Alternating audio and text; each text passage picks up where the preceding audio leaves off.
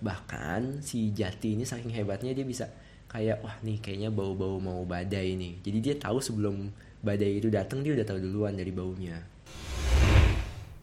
God. Ini khas banget ini khas banget Dewi Lestari gitu. Gue suka cuman kayak buat orang yang nggak biasa mungkin ah, apa sih ini muter-muter? gitu kan. Halo, saat ini kalian sedang mendengarkan podcast Buku Kutu Sebuah podcast yang berisi review buku-buku menarik yang disajikan dengan gaya semau gue Mudah-mudahan kalian semua suka and enjoy.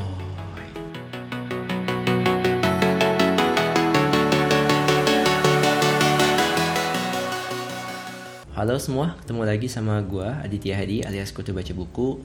Buat kalian yang baru dengerin, podcast ini isinya adalah review buku-buku menarik dari beragam genre, mulai dari fiksi, non fiksi, bahkan kadang-kadang gue juga bahas puisi dan bukunya juga beragam baik dari dalam maupun luar negeri. Pokoknya intinya semua buku-buku menarik pasti akan gue review di podcast ini. Dan kali ini gue akan mengangkat sebuah buku terbaru dari penulis yang sangat berpengalaman. Dia sering dipanggil oleh fansnya Ibu Suri. Ya, siapa lagi kalau bukan Dewi Lestari atau Di jadi di awal tahun 2018 ini, Di mengumumkan kalau dia akan merilis sebuah kisah atau cerita yang bertajuk Aroma Karsa. Cerita ini dipublikasikan secara bersambung di platform membaca online yang namanya Books Live. Setelah itu, cerita ini kemudian disatukan menjadi sebuah buku fisik dan resmi dipublikasikan pada pertengahan bulan Maret 2018 ini ketika tahu itu gue langsung cari di toko buku online. Akhirnya gue mutusin lewat gramedia.com sebenarnya sempet parno karena mungkin beberapa dari pendengar ada yang tahu kalau ada kasus waktu Harbolnas kemarin hari belanja online nasional. Waktu itu gramedia.com bikin diskon tapi akhirnya dia nggak mampu memenuhi permintaan jadi akhirnya di refund semua. Tapi alhamdulillah beberapa hari setelah gue pesen order akhirnya gue terima bukunya dan sedikit review packagingnya nggak sewah kalau ketika gue biasa mesen online di Periplus kalau Periplus itu uh, dia pakai semacam kardus gitu ya jadi lebih aman. Nah kalau Gramedia ini cuman kayak ditutupin pakai kertas coklat gitu. Tapi gue bersyukur banget karena buku ini datangnya super cepet. Dan yang lebih keren lagi buku ini uh, edisi tanda tangan. Jadi di halaman awalnya itu ada tanda tangan dari Dewi Lestari. Yeay Nah, buku Aroma Karsa ini bercerita tentang seorang pria yang bernama Jati Wesi. Dia berusia sekitar 26 tahun, tinggal di tempat pembuangan akhir Bantar Gebang yang ada di daerah Bekasi. Dan dia hidup tanpa orang tua. Jadi nggak ada yang bisa ngasih tahu orang tuanya ke mana. Dia di situ hidup sama seorang ya tanda kutip preman gitu ya yang ngerawat anak-anak gelandangan di sekitar tempat pembuangan akhir itu namanya Nurdin Suroso premannya. Nah suatu saat Nurdin akhirnya kayak keceplosan kalau orang tuanya Jati itu adalah seorang narapidana di penjara Bekasi yang namanya Anung. Nah sejak saat itu Jati akhirnya kayak sering datang ke penjara buat jenguk Anung, tap untuk berharap kayak sebenarnya gimana sih latar belakang gue gitu.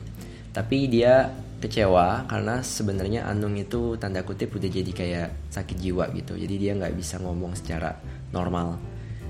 Uh, dia suka ngelantur pakai ngomong pakai bahasa Jawa yang kromo inggil gitu yang jati juga nggak ngerti sebenarnya dia ngomong apa gitu. Dan dia suka kamu siapa? Kamu siapa? kayak gitu. Udah susah lah buat kayak ngomong sama dia. Nah Jati sendiri sehari-harinya kerjanya serabutan. Dia kayak kerja di pabrik kompos di dekat tempat pembuangan akhir itu. Kemudian dia juga nyambi jadi tukang kebun. Kemudian juga nyambi di toko minyak wangi oplosan. Punya mantan guru kimianya di sekolah namanya Khalil Batarfi. Nah jadi ini diceritain punya hmm, semacam kekuatan super. Yaitu dia punya daya penciuman yang super hebat. Jadi dia bisa milah. Kan kayak di tempat pembuangan akhir kan bau baunya tuh campur aduk banget ya bau sampah basah, bau sampah kering, bau bahkan ada kayak bau mayat di situ. Nah, si Jati ini bisa kayak milah-milah itu. Jadi kayak dia wah ini bau campuran pisang campur apel campur biji-bijian ah pokoknya dia dia hebat banget untuk membedakan bau itu nah di buku ini dijelasin kalau itu sebenarnya semacam kelainan yang disebut hiperosmia saking hebatnya Jati diceritain kalau dia sampai bisa nemuin mayat orang di tengah bau busuk di Bantar Gebang dan itu kayak di kan kalau di Bantar Gebang itu kan kayak sampahnya berbukit-bukit gitu ya. Itu mayat itu kayak terkubur berapa setengah meteran lah di bawah tumpukan sampah itu dan Jati bisa nemuin gitu dan sambil itu kayak dia mecahin kasus pembunuhan gitulah. Yang akhirnya dia diapresiasi sama polisi juga bahkan si Jati ini saking hebatnya dia bisa kayak wah nih kayaknya bau-bau mau badai nih jadi dia tahu sebelum badai itu datang dia udah tahu duluan dari baunya saking hebatnya nah suatu ketika Jati ini kan dia kerja di ini ya toko minyak wangi oplosan. Nah, di situ dia suatu hari ngoplos sebuah minyak wangi buatan perusahaan kosmetik lokal yang namanya Kemara. Nah, itu nama perusahaannya Kemara. Nah, Kemara ini memproduksi empat buah parfum yang namanya Darani, Anggana, Teja, dan Kondra. Nah, gabungan empat ini disebut Puspa Ananta. Gara-gara dia ngoplos minyak wangi itu, dia akhirnya ditahan polisi karena menurut polisi ini perusahaan Kemara nuntut lo Jati jadi lo harus kita tahan gitu Jati tadinya mikir wah gue akan dipenjara gitu tapi ternyata dia dapat hukuman alternatif yaitu dia disuruh bekerja seumur hidup ada kayak surat perjanjiannya gitu buat bos dari si perusahaan Kemara itu yang merupakan seorang ibu-ibu tua yang dia juga udah nggak bisa jalan mesti pakai kursi roda namanya Raras Widiani Prayagung Nah, sejak saat itu Jati tinggal di rumah keluarga Prayagung yang mereka tuh keluarga super kaya banget dan mereka punya rumah yang gede banget di daerah Sentul ceritanya. Sejak saat itu kehidupan Jati berubah. Di sana dia kayak dikasih pavilion khusus, dia juga dikasih kebebasan buat pakai olfaktorium. Itu adalah istilah buat nama ruangan khusus untuk meracik parfum. Nah, di rumah keluarga Prayagung itu juga dia ketemu sama seorang cewek cantik namanya Tanaya Suma. Akhirnya dia tahu Tanaya Suma ini adalah anak angkat dari Raras, dari ibu Raras. Ibu Raras sendiri nggak nikah dan nggak punya anak kandung. Nah, si Tanaya Suma ini kebetulan punya kelainan yang sama sama si Jati. Jadi dia bisa ngendus bau yang dari jauh aja dia udah bisa ngendus. Tapi bedanya kalau Jati itu kan kayak terlatih secara liar ya di TPA Bantar Gebang. Nah kalau si Tanaya Suma ini saking dulu dia nangis mulu, dia gelisah mulu, akhirnya dia kayak disembuhin sama obat kayak semacam obat epilepsi gitu dikasih sehingga kayak daya penciumannya sedikit berkurang. Dan dia bisa kayak tadinya dia tuh kayak nyium bau yang gak enak sedikit dia muntah gitu. Nah sekarang lebih aman. Awal-awalnya si Tanaya Suma ini kayak sebel banget sama si Jati karena ibunya Bu Laras ini kayak ngebelain dia terus. Jadi si Suma ayo Suma uh, lu training ini si Jati bawa ke pabrik ajarin segala hal tentang parfum gitu bahkan si Jati ini dibawa ke Grasse ke kota Grasse di Prancis yang kayak kalau di buku ini disebutin kalau itu kayak Mekahnya dunia parfum gitu lah nah kayak si Suma ini sebel banget tapi dia nggak bisa protes sama siapa-siapa sama ibunya juga dia cuma bisa iya iya aja dan dia cuma bisa kayak protes sama pacarnya namanya Arya Jayadi. Nah, Arya Jayadi ini ceritanya adalah seorang pembalap. Dari situ cerita bergulir hingga akhirnya diketahui kalau Bu Laras ini sebenarnya punya sebuah ambisi yang dia udah pendam bertahun-tahun. Jadi Bu Laras ini pernah waktu kecil dia sering diceritain sama neneknya yang namanya Janirah Prayagung. Jadi neneknya ini dulu cuma abdi dalam di Jogja tapi peruntungannya berubah ketika dia di keraton itu nemu sebuah kayak semacam ekstrak bunga gitu ada di dalam semacam tabung kecil. Dia nggak sengaja nemu. Nah bunga itu tuh kayak wangi banget yang akhirnya ya sebut namanya puspakarsa. Nah Bu Raras ini pemilik dari perusahaan Kemara ini percaya kalau bunga ini benar-benar ada jadi bukan cuma cerita si neneknya. Dan dia juga percaya kalau bunga ini tuh bisa kayak ngubah kehidupan manusia. Dari situ tuh dia jadi kayak terobsesi ah gue harus nemuin bunga ini gitu. 26 tahun yang lalu sebelum cerita ini jadi diceritain dia flashback ke 26 tahun yang lalu Bu Laras ini sempat bikin ekspedisi pencarian puspakarsa yang dia percaya ada di Gunung Lawu di Jawa gitu. Tapi waktu itu ekspedisinya gagal dan sekarang Bu Laras tuh kayak pengen bikin ekspedisi ulang ekspedisi kedua dengan membawa Tanaya Suma sama Jati keduanya kan punya penciuman tajam jadi menurut Bu Laras mereka bisa kayak nemuin bunga itu nantinya. Nah, apakah mereka berhasil mendapatkan puspakarsa? Apakah benar puspakarsa itu ada? Apakah bentuknya kayak bunga kayak apa? Nah, untuk menjawab itu kalian langsung harus langsung baca aja buku Aroma Karsa ini.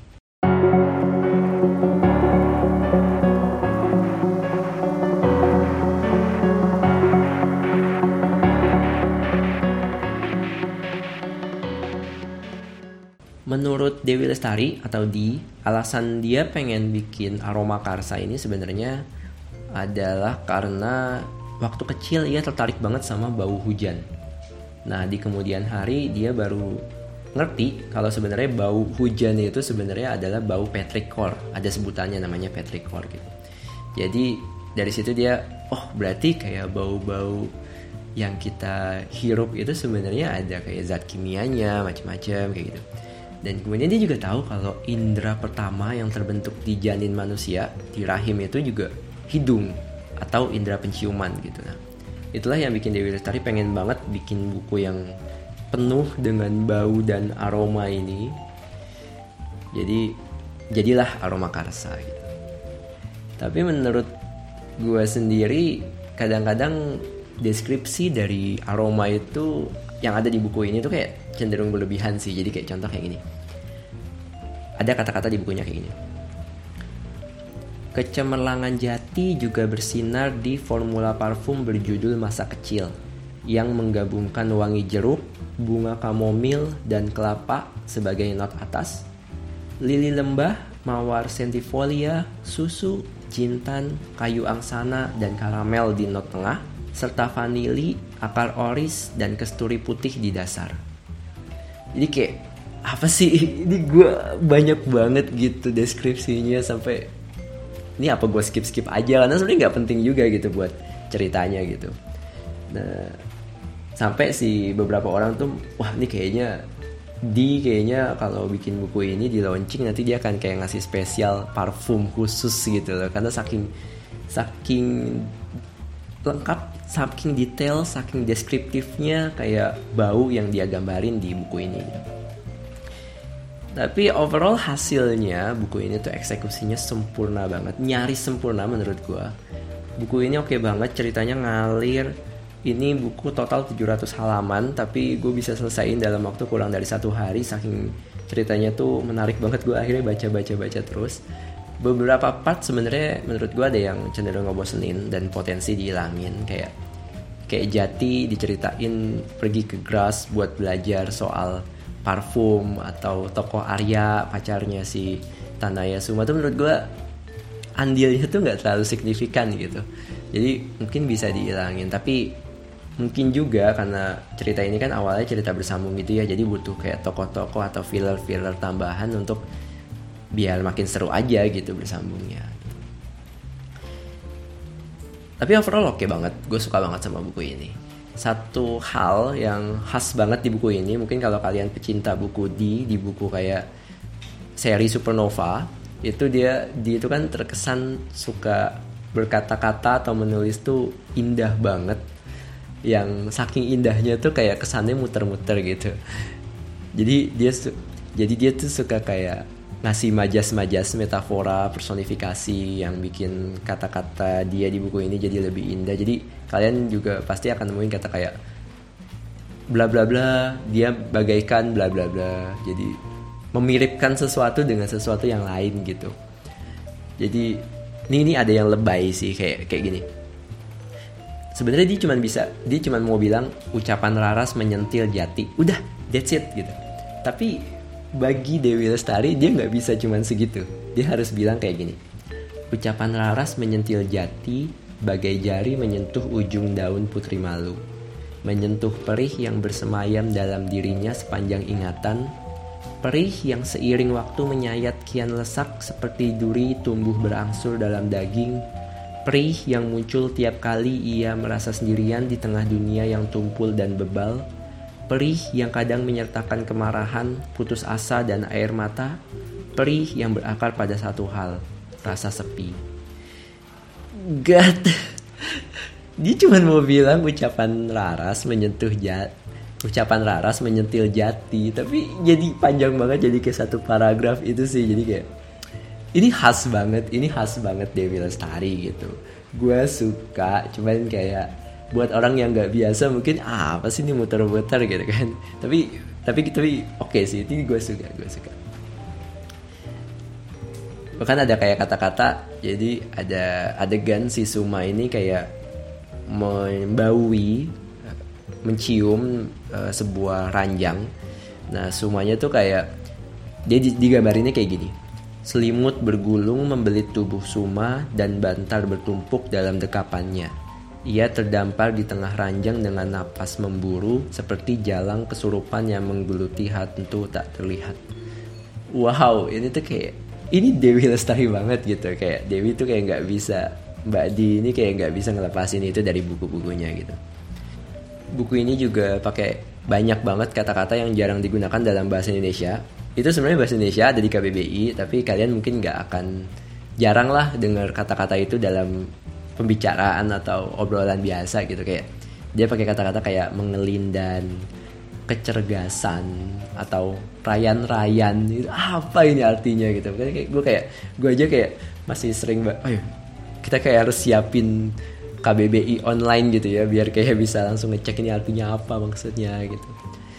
Tapi kayak nggak apa-apa sih gue menurut gue ini kayak mempopulerkan bahasa Indonesia gitu. Cuman kadang-kadang ada contoh kayak di sini juga ada beberapa bahasa daerah gitu ya tapi beberapa tuh nggak dijelasin sama di ini artinya apa. Jadi kata-kata kayak kesusu atau enggeh gitu. Di sini banyak bahasa Jawa dan bahasa Sunda gitu. Dan kebetulan gue orang Jawa dan orang Sunda juga gitu campuran. Jadi kayak gue ngerti gitu. Tapi gue nggak nggak tahu apakah orang kayak orang di Sumatera orang di Kalimantan orang di Papua gitu dibilang kesusu dibilang enje ini mereka ngerti nggak sih artinya gitu? Jadi banyak hal-hal yang tadi ya kata-kata aneh dalam bahasa Indonesia dan bahasa daerah itu yang kurang dijelaskan dalam buku ini sih. Selebihnya tinggal ada beberapa hal editing kayak spasi kurang atau kurang titik atau sedikit typo gitu tapi menurut gue minor sih itu bisa diabaikan. Overall buku ini wow banget. Oh ya uh, karakter di buku ini juga oke. Okay. jadi pembangunan karakter si Jati Raras dan Tanaya Suma itu oke okay sih cuman ada beberapa hal kayak ah, satu hal yang utama adalah pemberian nama Raras. Jadi untuk ibu-ibu yang udah mungkin 50-an lah ya umurnya terus kayak yang udah pakai kursi roda dia bos dari perusahaan ini itu nama Raras itu menurut gue terlalu milenial gitu terlalu muda gitu. Neneknya Raras ini kan namanya Janirah ya kayak jaumplang banget gitu sama nama Raras gitu. Jadi saya mungkin bisa pakai nama kayak Sumilah atau apalah gitu yang lebih jadi gue kayak nggak kebayang aja gue bayangin Raras Raras tuh dia muda kali ya jadi kayak seumuran sama Tataya Suma gue tuh kayak image-nya tuh kayak gitu gitu. Menurut gue nama Rara selalu modern sih. Itu aja. Tapi gue ngasih nilai plus banget buat Dewi Lestari di riset dia di buku ini. Jadi kelihatan banget dia tuh belajar banget soal parfum. Jadi Dewi Lestari ini juga share riset-riset yang dia lakuin buat buku ini di Instagram di akun media sosial dia. Di situ dia cerita kalau dia sampai baca banyak banget buku sampai baca buku novel yang Perfume Story of a Murderer itu kayak kayak mungkin ada beberapa cerita yang mungkin sedikit mirip gitu. Dia juga sampai belajar ke Darwinse peracik parfum di yang oke okay banget yang kalau kalian tahu dia itu adalah makeup artist di film Pengabdi Setan juga kemudian dia sampai oh buat ke Bantar Gebang dia tuh buat ngegambarin Bantar Gebang dia sampai datang langsung ke TPA Bantar Gebang buat nah kan ada si karakter pacarnya Tanaya Sumaya si Arya itu dia kayak pembalap. Nah untuk itu dia juga kayak ngobrol-ngobrol sama Miko, Ananda Mikola kalau masalah gitu. Jadi dia cari tahu banget risetnya ini banget. Bahkan kan di sini ada perusahaan jamu dan kosmetik tadi ya yang namanya Kemara yang dipunyai sama Laras itu buat tahu cara kerja dari perusahaan yang seperti itu dia si di ini akhirnya kayak datang ke Mustika Ratu buat pengen tahu cara kerja di sana itu oke okay banget dan satu hal plus lagi adalah gaya promosinya dia sih. Jadi berawal dari dia bikin cerita bersambung di Books Live, kemudian dia juga bikin kayak grup di sosial media yang dia sebut tribe. Nah di situ tuh kayak orang bisa join terus ngobrol langsung sama di sama suaminya tentang gimana proses di buku ini tuh kayak oke okay banget sih. Abis itu abis setelah bikin tribe itu dia juga bikin buku fisiknya. Nah perjalanan itu itu cara promosi yang menurut gue oke okay banget uh, overall 5 bintang lah gue nggak akan spoiler endingnya kayak gimana tapi yang gue tangkep ending ini menyiratkan kalau buku ini akan ada lanjutannya gitu gue nggak tahu karena di juga belum ngomong apa-apa jadi menurut gue sih kemungkinan ada gitu karena di endingnya ada sesuatu yang bisa diarahkan menjadi cerita lainnya I think that's all from me. Uh, buat kalian yang pengen ngasih saran buku apa yang mesti gue review, langsung aja kontak gue di Instagram @adityahadi atau Facebook Aditya Hadi Page. Kalian juga bisa kontak gue di Twitter adheet underscore ya atau email ke aditya.hadi@gmail.com. Uh, podcast ini bisa kalian nikmati di berbagai macam aplikasi podcast, mulai dari SoundCloud, Apple Podcast, Castbox, Stitcher, dan sekarang juga ada di Spotify. Jadi kalian langsung aja buka aplikasi podcast, kalian cari podcast buku kutu. Gitu. Pasti ada akun gua, langsung kalian kalau suka silahkan kasih like, repost dan share di media sosial kalian. Selain itu kalian juga bisa dengerin episode-episode lain di bawah episode ini. Jadi silahkan dinikmati dan sampai ketemu di episode berikutnya. See you and ciao.